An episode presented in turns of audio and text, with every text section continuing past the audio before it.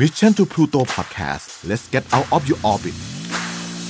Sport Journey ที่ไหนมีกีฬาที่นั่นมีวัฒนธรรม กับผม โจอี้ชัยยุทธกิติชัยวัฒน์ครับ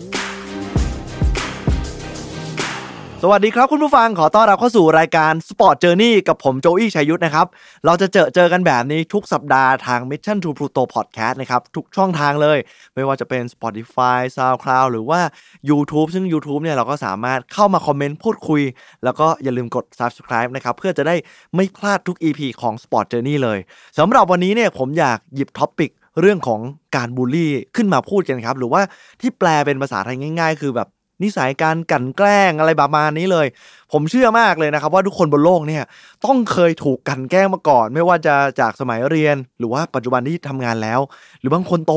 จนมีลูกเนี่ยก็ยังไม่วายนะถูกเพื่อนร่วมงานบูลลี่กันแกล้งก็ยังมีเนาะจนผมคิดว่าเรื่องพวกนี้เนี่ยมันเป็นปัญหาที่บางครั้ง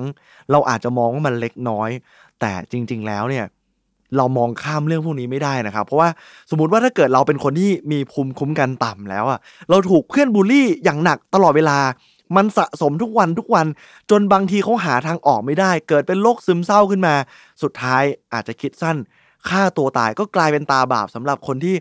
อยากจะล้อเล่นหรือว่าไปกลั่นแกล้งเขาอะไรประมาณนี้ หรือที่เราเคยเห็นเคสใหญ่ๆที่มีบางคนก็ทนไม่ไหว ไปซื้อปืนมาไล่กราดยิง หรือว่า เอามีดไล่แทงก็มีนะครับ ยังไงแล้วเนี่ยผมว่าเราไม่บูลลี่ไม่กลั่นแกล้งใครหรือว่าไม่ไปทำให้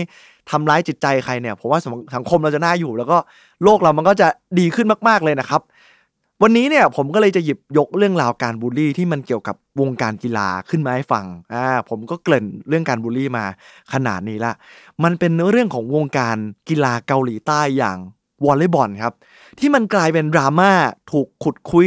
จนมันใหญ่โตมาก จนสุดท้ายแล้วเนี่ยนักกีฬาเจ้าปัญหาเนี่ยโดนลงดาบแบนจากทีมชาติ แล้วก็แบนจากสโมสร แบบไม่มีกำหนด จนอาจจะเรียกว่าหมดอนาคตไปเลยก็ได้ครับ เอาละถ้าพร้อมแล้วเรามาฟังเรื่องราวของเธอคนนี้กันดีกว่า ต้องเรียกว่าทั้งสองคนนี้ เพราะว่าเธอเป็นฝาแฝดนักวอลเลย์บอลหญิงที่หน้าตาดีมากๆ สวยแล้วก็ผิวขาวหุ่นรูปร่างดี นักวอลเลย์บอลนะครับ คุณผู้ฟังก็จะมี ส่วนสูงที่ดีขาสวยมาก แล้วก็คนเกาหลีขึ้นชื่อเรื่องของสีผิวแบบว่าผิวเขาผ่องแบบขาวอมชมพูอยู่แล้วเนาะผมพูดถึงที่มีชื่อว่าอีแจยอง และก็อีดายองครับสองคนนี้เนี่ยเป็นฝาแฝดนักวอลเลย์บอลหญิง ทีมชาติเกาหลีใต้ ซึ่งเป็นเออดาวรุ่งที่น่าจับตามองมากอยู่ในสโมสรฮันกุกไลฟ์อินซู a นพิงสไปเดอร์นะครับ ชื่อยาวเหมือนกัน เป็นสโมสรระดับท็อปในลีกของเกาหลีใต้เลย เขาว่ากันว่าทั้งคู่นี้เนี่ย อาจจะเป็นความหวังใหม่ของซูเปอร์สตาร์วอลเลย์บอลเกาหลีใต้อะไรประมาณนี้ด้วย เพราะว่าด้วยฟอร์มการเล่นของเธอทั้งคู่แล้วก็ชื่อเสียงที่มาพร้อมหน้าตาเนี่ยมันช่วยทำให้ 2 คนนี้เนี่ยเจิดจรัสมากๆเลย แล้วก็มีส่วนสำคัญนะครับในการช่วยเกาหลีใต้ ผ่านเข้ารอบไปเล่นวอลเลย์บอลโอลิมปิก ที่จะจัดขึ้นที่ญี่ปุ่นแต่ก็อย่างที่ทราบดีพอเจอโควิด -19 ก็ทำให้โอลิมปิกก็เลื่อนไปก็ยังไม่รู้ว่าจะเป็นยังไง แต่ว่ามีส่วนสำคัญในการที่ทำให้ เกาหลีใต้เนี่ยเข้ารอบลึกๆ ไปเล่นโอลิมปิกนะครับ ด้วยหน้าตาสละสลวยผิวขาวอย่างที่ผมได้เกริ่นมาแล้วทำให้เธอเนี่ยมักจะถูกเชิญไปออกรายการเกมโชว์ของเกาหลีใต้อยู่บ่อยครั้งครับ เพราะว่าเธอหน้าตาดีมาก แล้วก็มีผู้ชายเนี่ยเกาหลีหรือว่าแฟนๆผู้หญิงเนี่ยชื่นชอบในตัวฝาแฝดอีดายองและอีจายองสองคนนี้มากๆเลย จนถึงขนาดว่ามีโฆษณาในเกาหลีเนี่ย จับเธอเนี่ยไปเป็นพรีเซนเตอร์ให้กับสินค้า แล้วด้วยอายุเพียงแค่ตอนนี้ก็ 25 ปี ก็เลยมีอะไรหลายอย่างที่น่าสนใจน่าจับตามอง แต่เรื่องราวเนี่ยมันเกิดขึ้นเมื่อปีที่แล้วครับคุณผู้ฟัง ในเดือนธันวาคมปี 2020 นักกีฬาฝาแฝดทั้งคู่เนี่ยจากสโมสรฮันกุอีแจยองและอีดายองเนี่ยคือเขาเล่าว่าอีแจยอง คือเพิ่งกลับมาจากช่วงวันหยุดจากการแข่งขันคือเหมือน พอเขาแข่งขันเสร็จแล้วเขาจะมีช่วงวันหยุดพักเบรกการแข่งขันเนี่ย เธอก็ได้มีการแบบ กลับบ้านเธอ หรือไปเที่ยวอะไรประมาณนี้ พอกลับมาที่สนามฝึกซ้อม เพราะว่าจะมีการแข่งหลังจากที่หยุดไปแล้วอะ มีการตรวจพบครับว่า อีแจยองเนี่ยมีไข้ขึ้นสูงครับ จึงทำให้ถูกกักตัวไม่ได้มีชื่อในการลงการแข่งขัน เพราะว่ากลัวว่าเอ้ยเดี๋ยวจะเป็นโควิดหรืออะไรหรือเปล่า มันก็เลยลามไปถึงอีดายองฝาแฝดอีกหนึ่งคนด้วย โดยดือมีการให้เหตุผลว่า เพราะว่าอีจายองและอีดายองเนี่ยเป็นฝาแฝดแล้วอยู่ใกล้กัน ก็เลยมีความกลัวว่าเฮ้ยอีจายองมีไข้สูงถ้างั้นเนี่ยเราก็ต้องไม่ให้อีดายองเนี่ยมาเก็บตัวหรือว่ามาลงแข่งด้วยเช่นเดียวกัน เพราะว่ากลัวว่าเดี๋ยวจะเป็นโควิดอะไรประมาณนั้น ความดราม่าเนี่ยมันเกิดขึ้นจากการที่อีดายองเนี่ยผู้ที่หน้าตาดีมาก แล้วก็เป็นขวัญใจหนุ่มเกาหลีมากที่สุดอะไรประมาณนี้มียอด Follow ใน Instagram เยอะมากลองไปหาดูได้ เขาได้โพสต์สตอรี่ลงใน Instagram ครับ เป็นข้อความบางอย่างเหมือนเป็นการเหน็บแนม ใครสักคนอ่าแต่ว่านักสืบของโลกออนไลน์ของเกาหลีเนี่ยเขาก็มีการคิดไปถึงรุ่นพี่คนหนึ่งในสโมสรหรือเปล่า ว่าเฮ้ยจริง ๆ แล้วที่อีดายองไม่ได้ลงแข่งขันเนี่ยมันเป็นเพราะว่าใกล้ชิดกับฝาแฝดอย่างอีแจยองที่มีไข้สูงจริง หรือว่าเป็นเพราะว่ามีการทะเลาะเกิดขึ้นกันในสโมสรกับรุ่นพี่ แล้วไอ้รุ่นพี่คนที่อีดายองได้มีการโพสต์ดราม่าลงใน story Instagram เนี่ยคือใครกันแน่ ก็ไล่สืบไล่หากันไป หลายคนก็เลยนำไปประติดประต่อ ว่าที่ไม่ได้ลงสนามเนี่ยเพราะว่าต้องมีปัญหาหรือว่าทะเลาะกันกับรุ่นพี่ในทีมแน่นอน คราวนี้เนี่ยเขาก็เลยไล่ชื่อไปเลยครับ มีพวกแฟนคลับเนี่ยโอ้โห จริงจังมากเหล่า FC เนี่ยเขาไล่ direct message ไปหารุ่นพี่ในสโมสรที่อยู่สโมสรเดียวกับทั้งคู่เนี่ย ว่าเป็นใครบ้างอย่างเช่นเออคิมนาฮีคิมมียอนแล้วก็พักซังมีคือเป็น 3 คนนี้ที่เขาสงสัย เพราะว่าคิมนาฮีเนี่ยไม่ได้มีการ follow Instagram ของอีดายอง เขาก็เลยคิดว่า เอ้ยหรืออาจจะไม่ถูกกันหรือเปล่า อยู่ทีมเดียวกันทำไมไม่ follow Instagram อะไรอย่างนี้ แต่พอมีคน direct message ไปหาคิมนาฮีเนี่ย เธอก็ปฏิเสธว่า เฮ้ย ไม่ได้ไม่ใช่เธอ เธอไม่ได้ทะเลาะกัน คราวนี้เนี่ย FC ยังไม่ยอมแพ้ครับ ยิ่งอยากรู้ไปเรื่อยๆ อยากรู้ว่าเฮ้ยมันเกิดอะไรขึ้นกันแน่ที่ไม่ได้ลง เออ ก็เลยสืบไปสืบมา จนไปรู้ว่า อ๋อจริง ๆ แล้วเนี่ย มีเรื่องกับคิมยอนขยอง ผมเชื่อว่า คนไทยที่เป็นสายวอลเลย์บอลเนี่ยต้องคุ้นชื่อกับคนคนนี้แน่ๆ เพราะว่าเธอคนนี้เนี่ยเป็นถึงกัปตันทีม ทั้งในระดับสโมสร และในระดับทีมชาติ คือเป็นนักกีฬาที่แบบหลายคนเขายกให้ขึ้นหิ่งเลยว่าแบบโอ้โหคนนี้เนี่ยเก่งมาก แล้วก็เป็นตัวสำคัญ แล้วก็รู้จักกันมาอย่างยาวนานเป็นที่ยอมรับ และหลายคนก็รักเธอมาก คือถ้าเปรียบเทียบเห็นภาพเนี่ยมันเหมือนดาวรุ่ง ที่เพิ่งขึ้นมาดังไม่กี่ปีเนี่ยเราไปทะเลาะกับเออพี่ปื้มจิตอะไรประมาณนี้ เออ มันก็เลยมีกระแสดราม่าตีกลับไปว่า อ้าวอีดายองปีนเกียวเปล่าทำไมไปต้องไปทะเลาะกับเออกับตันอย่างคิมยอนขยองเออมันเกิดอะไรขึ้น แล้วยิ่งตอนนั้นเนี่ยอีดายองก็มีปัญหาเรื่องฟอร์มการเล่นทำให้เออหลายคนเนี่ยเขาก็ดราม่าไปด่าเธอกันเออเนี่ยเธอเป็นต้นเหตุให้ทีแพ้อีดายองก็เลยโดนทัวลง เรื่องของฟอร์มการเล่นด้วย เรื่องของการมีปัญหากับกับตันคิมยอนขยองว่า เอ้ยเนี่ยไปปีนเกลียวหรือเปล่ามันเกิดอะไรขึ้น ทีนี้เนี่ยเหล่าโลกโซเชียลเนี่ย โอ้โห เขายังทำงานต่อไปครับ เขาเริ่มขุดคุยครับ เริ่มมีการบูลลี่เธอ เริ่มมีการเข้ามาด่า มีการเข้ามาโจมตี เพราะว่ากับตันคิมเนี่ยมีแฟนคลับเยอะ ทีนี้เนี่ย อีดายองเนี่ย ก็เลยโดนทัวร์ลงโดนด่าเยอะมากครับ ถึงขนาดว่าเธอโพสต์ลงโซเชียลมีเดียของเธอว่า คนบูลลี่เธออาจจะสนุก แต่คนโดนบูลลี่อะอยากตาย อะไรประมาณนั้นเลย ข่าวต่างๆ เนี่ย มันก็เลยมีการแคปสิ่งที่เธอโพสต์เนี่ยมาลงแล้วมันก็เลยยิ่งเป็นกระแสคนก็เข้าไปคอมเมนต์ต่างๆนานาทั้งให้กำลังใจ ทั้งไปด่าว่าอ้าวก็เธอไปทะเลาะกับรุ่นพี่เขาเอง ก็ต้องรับมือกับเรื่องแบบนี้ให้ได้ ทีนี้เนี่ยพอสักพักเรื่องต่างๆ มันก็อาจจะดูว่าจะต้องจบลงด้วยดีเงียบๆไป แต่ว่ามันดันมีสื่อใหญ่ของเกาหลีเนี่ยนำเรื่องนี้ไปตีพิมพ์ ยืนยันอีกครั้งว่า เฮ้ยที่ทุกคนสงสัยอะว่ากับตันคิมกับอีดายองทะเลาะกัน เป็นเรื่องจริง คราวนี้เนี่ยมันมีบทสัมภาษณ์ยืนยันจากทั้งทางผู้จัดการทีมหรือตัวโค้ชที่เป็นเอ่อโค้ชของสโมสรเนี่ยกับกับตันคิมยองยองยืนยันว่าเออเคยทะเลาะกับอีดายองจริง แต่ตอนนี้เนี่ยเคลียร์กันเรียบร้อยแล้ว คราวนี้เนี่ยจากคนที่เคยไม่เชื่อก็กลายเป็นว่าดราม่าโดนทัวลงหนักกว่าเดิมอีก ประมาณนี้จนเมื่อวันที่ 7 กุมภาพันธ์เนี่ย มันมีข่าวออกมาครับว่า มีนักกีฬาวอลเลย์บอลเกาหลีคนหนึ่งไม่เปิดเผยชื่อนะ พยายามฆ่าตัวตายในห้องน้ำหอพักของตัวเอง แล้วสโมสรเนี่ยก็พยายามปิดบังเรื่องนี้กับสื่อด้วยว่าคนที่พยายามฆ่าตัวตายคนนั้นคือใคร ไม่เปิดเผย ชื่อหรือสโมสรเลย เพียงแต่ว่าบอกว่าคนที่พยายามฆ่าตัวตายเนี่ยมีอายุ 25 ปี และเล่นให้กับสโมสรในเมืองยงอินเขตซูวอน และเพิ่งย้ายมาเล่นทีมนี้ได้ปีแรกเท่านั้น คนก็เลยไปเริ่มต่อจิ๊กซอว่าเอ้ยอายุ 25 อยู่เมืองนี้เพิ่งย้ายมาเล่นปีแรกเป็นใคร มันเลยเริ่มไปอ๋อครับว่าน่าจะเป็นอีดายองหรือเปล่าที่เพิ่งมีข่าวทะเลาะกับกัปตันคิม จนมีความเครียด แล้วก็มีโดนทัวร์ลงในเอ่อโลกโซเชียลจนมีข่าวบางสำนักเนี่ยเขาติดแฮชแท็กเลยว่าอีดายอง เออหลายคนก็อ้าวอย่างนี้ก็เท่ากับเป็นการ confirm หรือเปล่าว่า คนที่ฆ่าตัวตายในข่าวเนี่ยคืออีดายอง เพราะถูกกดดันจากแฟนๆที่มาด่าว่าเธอทะเลาะกับกัปตันคิม แล้วก็เรื่องจากฟอร์มการเล่นที่ทำให้สโมสร ตอนนี้เนี่ยเออแพ้หลายเกมติดต่อกันอะไรเงี้ยแต่ว่าภายหลังสโมสรก็ออกมาแก้ข่าวว่าเฮ้ยไม่ได้มีอะไร เธอแค่ป่วยปวดท้องไม่ได้ฆ่าตัวตาย เลยส่งห้องฉุกเฉินไม่ได้มีอะไรมากมาย จากนั้นเนี่ยมันก็เลยตีกลับไปกลับมาคือดราม่ามันจะเยอะนิดนึง คุณผู้ฟังต้องเออต้องมีสมาธินะครับเออผมก็พยายามเล่าให้เข้าใจ จากนั้นเนี่ยทัวร์มันก็ลงไปฝั่งกับตันคิมยองขยองครับว่าอ้าวไปทำอะไรอีดายองหรือเปล่า เลยทำให้อีดายองเนี่ยเครียดหนักถึงขนาดที่อยากจะฆ่าตัวตาย ทีนี้เนี่ยเรื่องราวมันมาพีคถึงขีดสุดอย่างต่อเนื่องในวันที่ 9 กุมภาพันธ์ที่ผ่านมาครับ เพราะว่าจู่ๆมีบุคคลนิรนามเนี่ยออกมาแฉพฤติกรรม ของแฝดอีดายองและอีแจยองว่าเมื่อ 10 ปีที่แล้ว สมัยเป็นนักเรียนโรงเรียนเดียวกัน ตอนเรียนประถมกับมัธยมต้น แฝดสาวคู่นี้ มีพฤติกรรมกลั่นแกล้งเธอยังไงบ้าง มีการโพสต์รูปใบเรียนจบจากโรงเรียนจอนจูกึง และยืนยันว่าเธอได้จบโรงเรียนเดียวกันกับที่ฝาแฝดทั้งสองคนนี้เนี่ยจบมาจริง ๆ คนที่ออกมาโพสเนี่ย เธอได้โพสต์ว่า เธอไม่คิดบ้างหรอ ว่าเธอเคยบูลลี่คนอื่นมาเหมือนกัน แล้วยังไงล่ะ คนบูลลี่ไม่รู้สึกตัวเหรอ ตอนนี้เป็นยังไงเข้าใจหรือยัง จะฆ่าตัวตายเลยเหรอ ฉันเองก็เคยคิดนะ ว่าจะทำแล้วก็คิดบ่อยมากเหมือนกัน ฉันถึงได้มีชีวิตอยู่ด้วยความเจ็บปวดยังไงอย่างนั้นน่ะล่ะทำไมเหรอ ก็เพราะเธอไง ตอนที่เธออยู่มัธยม ชีวิตเธอแสนจะสบาย อยากได้อะไรก็ได้ แต่พวกเราเนี่ยเหรอ ต้องใช้ชีวิตอยู่ด้วยความหวาดกลัวในแต่ละวัน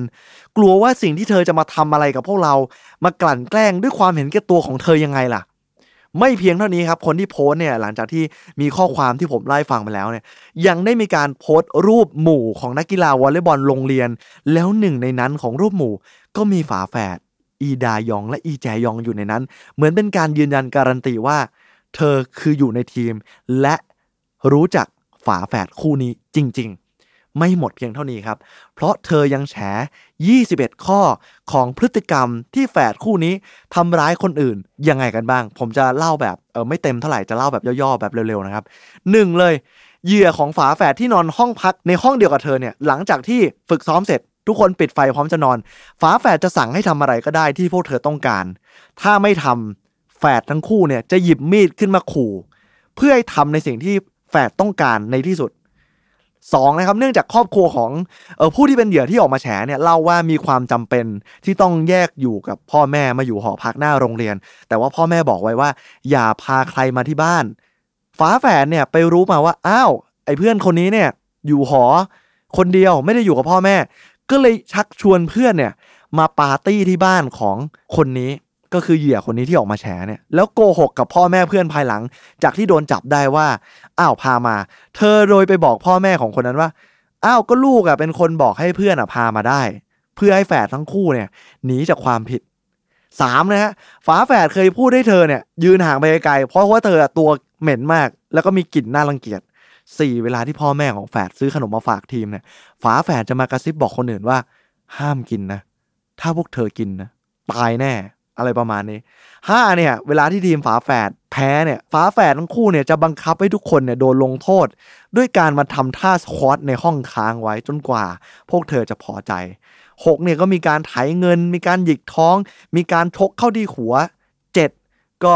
มีการเอาเงินไปซื้อขนมกินกันเองเลยครับเล่าเร็วๆเลยนะครับแปดฝาแฝดจะรู้ว่าเพื่อนๆเนี่ยกลัวตัวเองแค่ไหน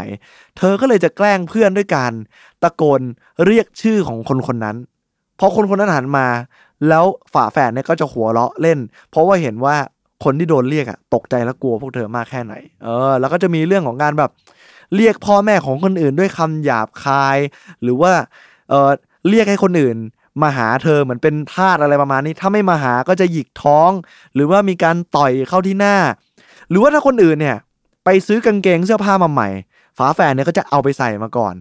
จนบางคนเนี่ยเขาต้องเอาเสื้อผ้า ไปแอบซ่อนฝากไว้กับรุ่นพี่คนอื่นครับ หรือบางทีเนี่ยฝาแฝดคู่นี้เนี่ยไม่อยากกินข้าวเช้า แต่เห็นคนอื่นเนี่ยกินข้าวอยู่ก็จะเอาข้าวของตัวเองเนี่ยไปเทใส่ในจานข้าวเพื่อนที่เพื่อนกำลังกินอยู่ เพื่อเป็นการกั่นแกล้ง แล้วบังคับให้เพื่อนคนนั้นเนี่ยกินข้าวที่ถูกผสมข้าวของเธอไว้ให้หมด ถ้าไม่กินเนี่ยก็จะโดนเอาผ้าเช็ดหน้าเนี่ยตีฟาดไปที่หน้าของเพื่อน หรือถ้ามีใครสักคนบางคนอยากจะมาสะกิดไหลเรียก ฝาแฝดคู่นี้อะไรอย่างเงี้ย ก็จะโดนชกกลับไปเข้าที่หน้าอกหรือที่หน้า เพื่อเป็นการเตือนว่าห้ามแตะเนื้อต้องตัวฝาแฝดโอ้โหมันวิรกรรมเยอะมากครับ ตอนซ้อมเนี่ยแฝดก็จะไล่ทุบเพื่อนๆเนี่ย เวลาที่เขาเนี่ยไม่ออกเสียงหรือว่าไม่ตั้งใจเวลาซ้อมเนี่ยก็จะโดนเออบูลลี่อยู่ตลอดเวลาต่อมานะครับ เวลาที่พ่อแม่ของแฝดมาหา แฝดเนี่ยจะตัวติดกับพ่อแม่มาก แต่ถ้าพ่อแม่ของคนอื่นเนี่ย ลูกๆคนอื่นเนี่ย ไปอยู่ตัวติดกับพ่อแม่ของตัวเองเนี่ยฝาแฝดก็จะอิจฉาไล่ด่าไล่ทุบตีเออมันก็มีอะไรแบบนี้เหมือนกันนะ หรือบางทีเนี่ยก็จะบังคับให้เพื่อน ถือสนับเข่าให้เหมือนเป็นเบ้คนรับใช้ให้ถือของให้ประมาณนี้ มีสั่งให้เพื่อนมานวดให้ด้วย หรือบางทีก็มาไถเงิน มีจับไปขังในห้องล็อกเกอร์ แล้วก็ด่าพ่อแม่เอาสมุดเพื่อนมาเขียน โอ้โห คือมันเยอะมากครับ ผมเล่าวันนี้เนี่ยก็วีรกรรมเธอเยอะมาก สุดท้ายแล้วเนี่ย ทั้งหมดทั้งมวลเนี่ยมันผ่านมาเป็น 10 ปีแล้ว แต่คนที่มาแฉเนี่ยเขารู้สึกว่าสิ่งที่แฝดทำกับเธอไว้เนี่ยมันเหมือนเป็นบาดแผล ความเจ็บปวดในใจของเธออย่างมากที่โดนอะไรแบบนี้ในการถูกกันแกล้ง ถูกบูลลี่ในวัยเด็ก จนทุกวันนี้เติบโตมา แล้วเธอกลับเห็นว่าไอ้คนที่แกล้งเธอเนี่ย มันกลับได้ดิบได้ดีอยู่ในสังคมที่คนยอมรับกลายเป็นทีมชาติ ได้รับเลือกเป็นพรีเซนเตอร์ ไปออกรายการเกมโชว์ต่างๆ มีแฟนคลับ มาให้กำลังใจมีคนมายกย่องเชิดชู แต่ว่าตัวเธอที่โดนแกล้งอะไรเงี้ยเธอกลับรู้สึกว่าโอ้โหทำไมชีวิตเวรกรรมมันอะไรขนาดนี้ทำไมมันมันเหมือนกับทุกอย่างมันตรงกันข้ามคนที่ทำไม่ดีกลับได้ดี คนที่โดนแกล้งกลับมีชีวิตที่ต้องจมอยู่กับความเจ็บปวดอะไรประมาณนั้นเลย ทีนี้เนี่ย เธอก็เลยรู้สึกว่าเธอต้องออกมาพูดแล้วก็เลยออกมาแฉอะไรแบบนี้ หลายคนก็มานั่งคิดว่าเอ๊ะไอ้ที่แฉเนี่ยมันเป็นเรื่องจริง หรือว่ามีคนพยายามออกมา discredit ครับ แต่หลังจากที่มีการแฉและมีคนแชร์เรื่องนี้ออกไปเยอะมากคุณผู้ฟังครับอีดายองเนี่ยที่เป็นหนึ่งในแฟนเนี่ยได้ออกมาโพสต์รูปผ่านโซเชียลมีเดียของตัวเองด้วยการเขียนกระดาษด้วยดินสอ ยอมรับผิดครับว่าตัวเองทำจริง และมีการกล่าวขอโทษเป็นข้อความว่าสวัสดีค่ะ ฉันอีดายอง นักวอลเลย์บอลนะคะ ฉันเขียนจดหมายฉบับนี้เพื่อเป็นการขอโทษ ฉันขอโทษอย่างสุดซึ้งที่ทิ้งความทรงจำที่เจ็บปวด ให้กับเพื่อนร่วมทีมในวัยเด็กของฉัน ฉันทราบถึงความร้ายแรงทั้งหมดในอดีต ฉันจึงเขียนจดหมายฉบับนี้ขึ้นมา ด้วยลายมือของฉันเอง ถ้าคุณอนุญาต ฉันจะขอไปพบ เพื่อขอโทษคุณเป็นการส่วนตัวด้วยตัวเอง ฉันจะขอโทษ และแสดงความรับผิดชอบ ต่อการกระทำและการสร้างความบอบช้ำให้คุณ ฉันขอโทษและฉันรู้สึกผิดจริง ๆ พอมีการโพสต์ออกมาแบบนี้เนี่ย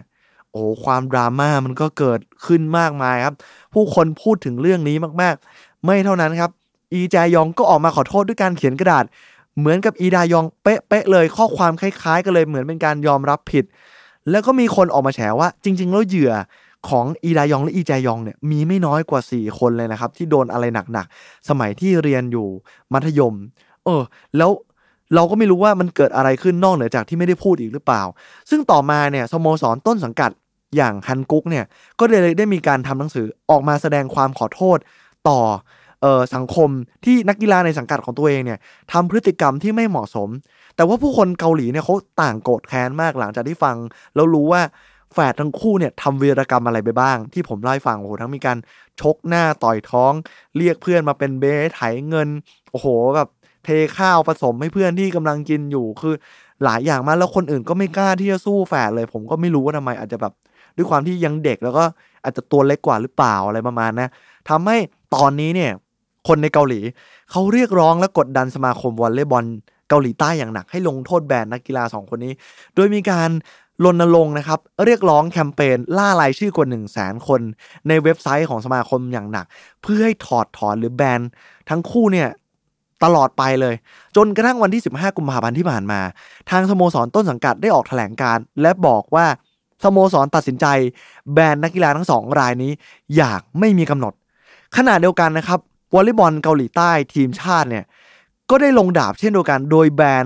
ฝาแฝดทั้งคู่เนี่ย ออกจากทีมชาติเกาหลีใต้เช่นเดียวกัน โดยอ้างถึงกฎที่ระบุไว้ว่า หากนักกีฬา หรือเจ้าหน้าที่ของสมาคมคนใดที่ก่อเกิดให้ความวุ่นวายในสังคม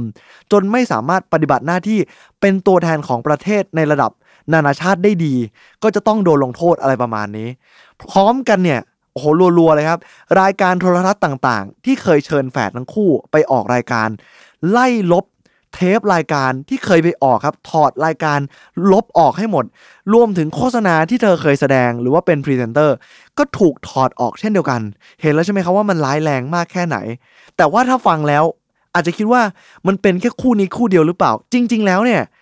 ก่อนหน้านี้เคยมีนักวอลเลย์บอลชายเกาหลีใต้อีกหนึ่งคู่ ก็โดนแบนด้วยเรื่องราวอะไรแบบนี้ เช่นเดียวกันกับการบูลลี่ในสมัยเด็ก ที่มีชื่อว่าซองเมียงกึน แล้วก็ชิมขยองซับนะครับสองผู้เล่นจากสโมสรโอเค Financial Group โอเคแมนก็โดนแบนทั้งจากต้นสังกัดและก็ทีมชาติ จากการกระทำอะไรคล้ายๆ กันประมาณนี้ ซึ่งความผิดของทั้งคู่เนี่ยโอ้โห พอผมฟังมาทั้งหมดเนี่ยทั้งจากฝั่งผู้หญิงแล้วก็ฝั่งผู้ชายเนี่ยเรื่องราวของการบูลลี่เนี่ยมันเกิดคำถามว่าโอ้ยนี่มันเกิดอะไรขึ้นกับสังคม ในปัจจุบันเนี่ยคือเรื่องนี้มันเป็นเรื่องที่พอมันโดนออกมาแฉเนี่ยมันเลยรู้ว่าโอ้โหเมื่อก่อน สมัยเด็กๆเนี่ยทั้งคู่แสบมากแค่ไหน แล้วก็ทำอะไรร้ายแรงกับคนอื่นมากแค่ไหน บางคนอาจจะมองว่าการลงโทษแบนของทั้งทีมชาติแล้วก็สโมสรเนี่ยมันน้อยไปหรือเปล่า บางคนก็มองว่าเฮ้ยมันแรงไปหรือเปล่า เพราะว่ามันเป็นเรื่องในอดีต ปัจจุบันเธออาจจะไม่ได้ทำแล้ว แล้วเธอก็รู้สึกผิดในสิ่งที่ทำถึงได้ออกมาพูดขอโทษ และขอโอกาส การแก้ตัว เออ พอคุณผู้ฟังได้ฟังเรื่องราวของแฝดอีจายองและอีดายองรวมถึงเออนักกีฬาวอลเลย์บอลทั้งสองคนฝั่งชายเนี่ยที่โดนแบนทั้งคู่เนี่ยทั้งจากทีมชาติ แล้วก็จากสโมสรจนหมดอนาคตกันไปเลยเนี่ย คุณผู้ฟังมองว่าสิ่งที่เขาลงโทษเนี่ยมันเพียงพอหรือเปล่า หรือว่ามันร้ายแรงเกินไป หรือว่าบางทีเขาอาจจะควรได้รับโอกาสแก้ตัวในอดีตที่พวกเขาทำผิด แต่สำหรับผม ผมมองว่าบางที แฝดสาวสองคนนี้เนี่ยเขาอาจจะเพิ่งมาคิดได้ก็ได้นะครับ หรือเพิ่งอาจจะมาเข้าใจคนที่โดนบูลลี่ที่ก็ตอนที่ตัวเองเนี่ยโดนสังคมเข้ามาด่าว่าในโซเชียลมีเดียอย่างรุนแรง หรืออาจจะถูกกับตันคิม รุ่นพี่ที่มีปัญหาด้วยนะทำอะไรบางอย่างหรือเปล่า ภายในค่ายเก็บตัวอะไรเงี้ย มันเป็นเพียงการคาดเดาของผมนะครับ จนสุดท้ายแล้วเนี่ยเธอทนไม่ไหวกับ แรงกดดันทั้งจากสังคมทั้งจากในสโมสร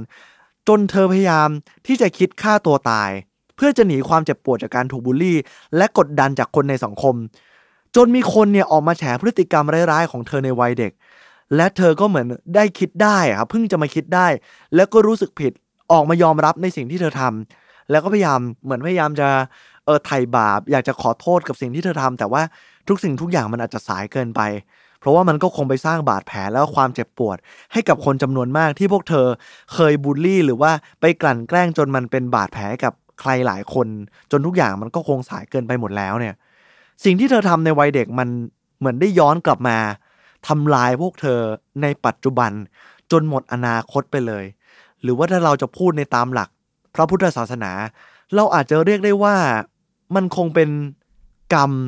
หรือว่าการกระทำที่พวกเธอเคยก่อไว้กับคนอื่น และตอนนี้เนี่ยถึงเวลาที่พวกเธอต้องชดใช้เวรกรรม หรือว่า ชดใช้กับสิ่งที่พวกเธอเคยกระทำลงไป แล้วคุณผู้ฟังล่ะครับ มีความเห็นยังไงบ้างกับเรื่องนี้ ก็สามารถมาพูดคุยหรือแชร์ประสบการณ์ได้นะครับว่า คุณผู้ฟังเคยโดนแกล้งและรับมือกับปัญหาอะไรพวกนี้ยังไงกันบ้าง แต่ถ้าจากที่ผมได้เรียนรู้จากเรื่องนี้เนี่ย ผมมองว่าสุดท้ายแล้วเนี่ย คนที่ทำอะไรไว้เนี่ย มันได้รับผลจากการกระทำจากสิ่งนั้นอยู่แล้วเนี่ย แต่ว่าในวันที่พวกเขากันแกล้งเราเนี่ย แล้วเราไม่รู้จะทำยังไง เราต้องอดทนยอมรับสภาพเนี่ย ผมอยากให้ทุกคนที่สมมุติตอนนี้โดนกลั่นแกล้งไม่ว่าจะจากทางร่างกายหรือจิตใจเนี่ย แนะนำว่าให้หาเพื่อนสักคนครับ ไว้ลองได้เล่าได้ระบายว่าตัวเองโดนอะไรยังไงบ้าง เพราะว่าถ้าถ้าคุณผู้ฟังเก็บไว้เพียงคนเดียวเนี่ย บางทีมันจะอึดอัดจนจนมันจากจะระเบิดแล้วมันอาจจะหาทางระเบิดผิดวิธีอาจจะไป คุยกับคุณพ่อคุณแม่ก็ได้ว่าเออโดนบูลลี่อย่างนี้ พ่อแม่มีวิธีแนะนำยังไงบ้าง หรือถ้ารู้สึกว่าพ่อแม่จะมันทำให้เป็นเรื่องใหญ่บานปลาย อาจจะหาเพื่อนในโรงเรียนสักคนมาร่วมพูดคุยกัน หรือว่าอาจจะหาอาจารย์ที่ปรึกษาอะไรก็ได้เนาะหรือว่าอาจจะเป็นเพื่อนในที่ทำงานก็ได้ หรือว่าอาจจะเพื่อนข้างนอก คือผมเชื่อว่าเวลาที่เราเกิดเรื่องอะไรเครียดเนี่ย จากการบูลลี่หรือว่าจากการถูกกันแกล้งเนี่ย ถ้าเรามีใครสักคน ให้ได้พูดคุยให้ได้ระบายเนี่ย ผมเชื่อว่าจากหนักมันจะเป็นเบา และบางทีคนที่อยู่ในปัญหา มันมองไม่เห็นปัญหาเท่ากับคนที่อยู่นอกวง เราต้องลองปรึกษาคนที่มองจากข้างนอกปัญหาเข้ามา แล้วบางทีเราอาจจะได้รับคำปรึกษาหรือปัญหา วิธีการแก้ปัญหาที่ที่เราไม่เคยคิดมาก่อน ยังไงก็เพื่อนๆสามารถพูดคุยแล้วก็คอมเมนต์กันได้นะครับสำหรับวันนี้รายการ Sport Journey หวังว่าเรื่องราวที่นำมาฝาก จะเป็นบทเรียนจะเป็นข้อคิดต่างๆ ไม่มากก็น้อย แล้วเจอกันใหม่ในสัปดาห์หน้า ผมโจอี้ชัยยุทธลาไปก่อน สวัสดีครับ Mission to Pluto Podcast let's get out of your orbit Sport Journey ที่ไหนมีกีฬาที่นั่นมีวัฒนธรรม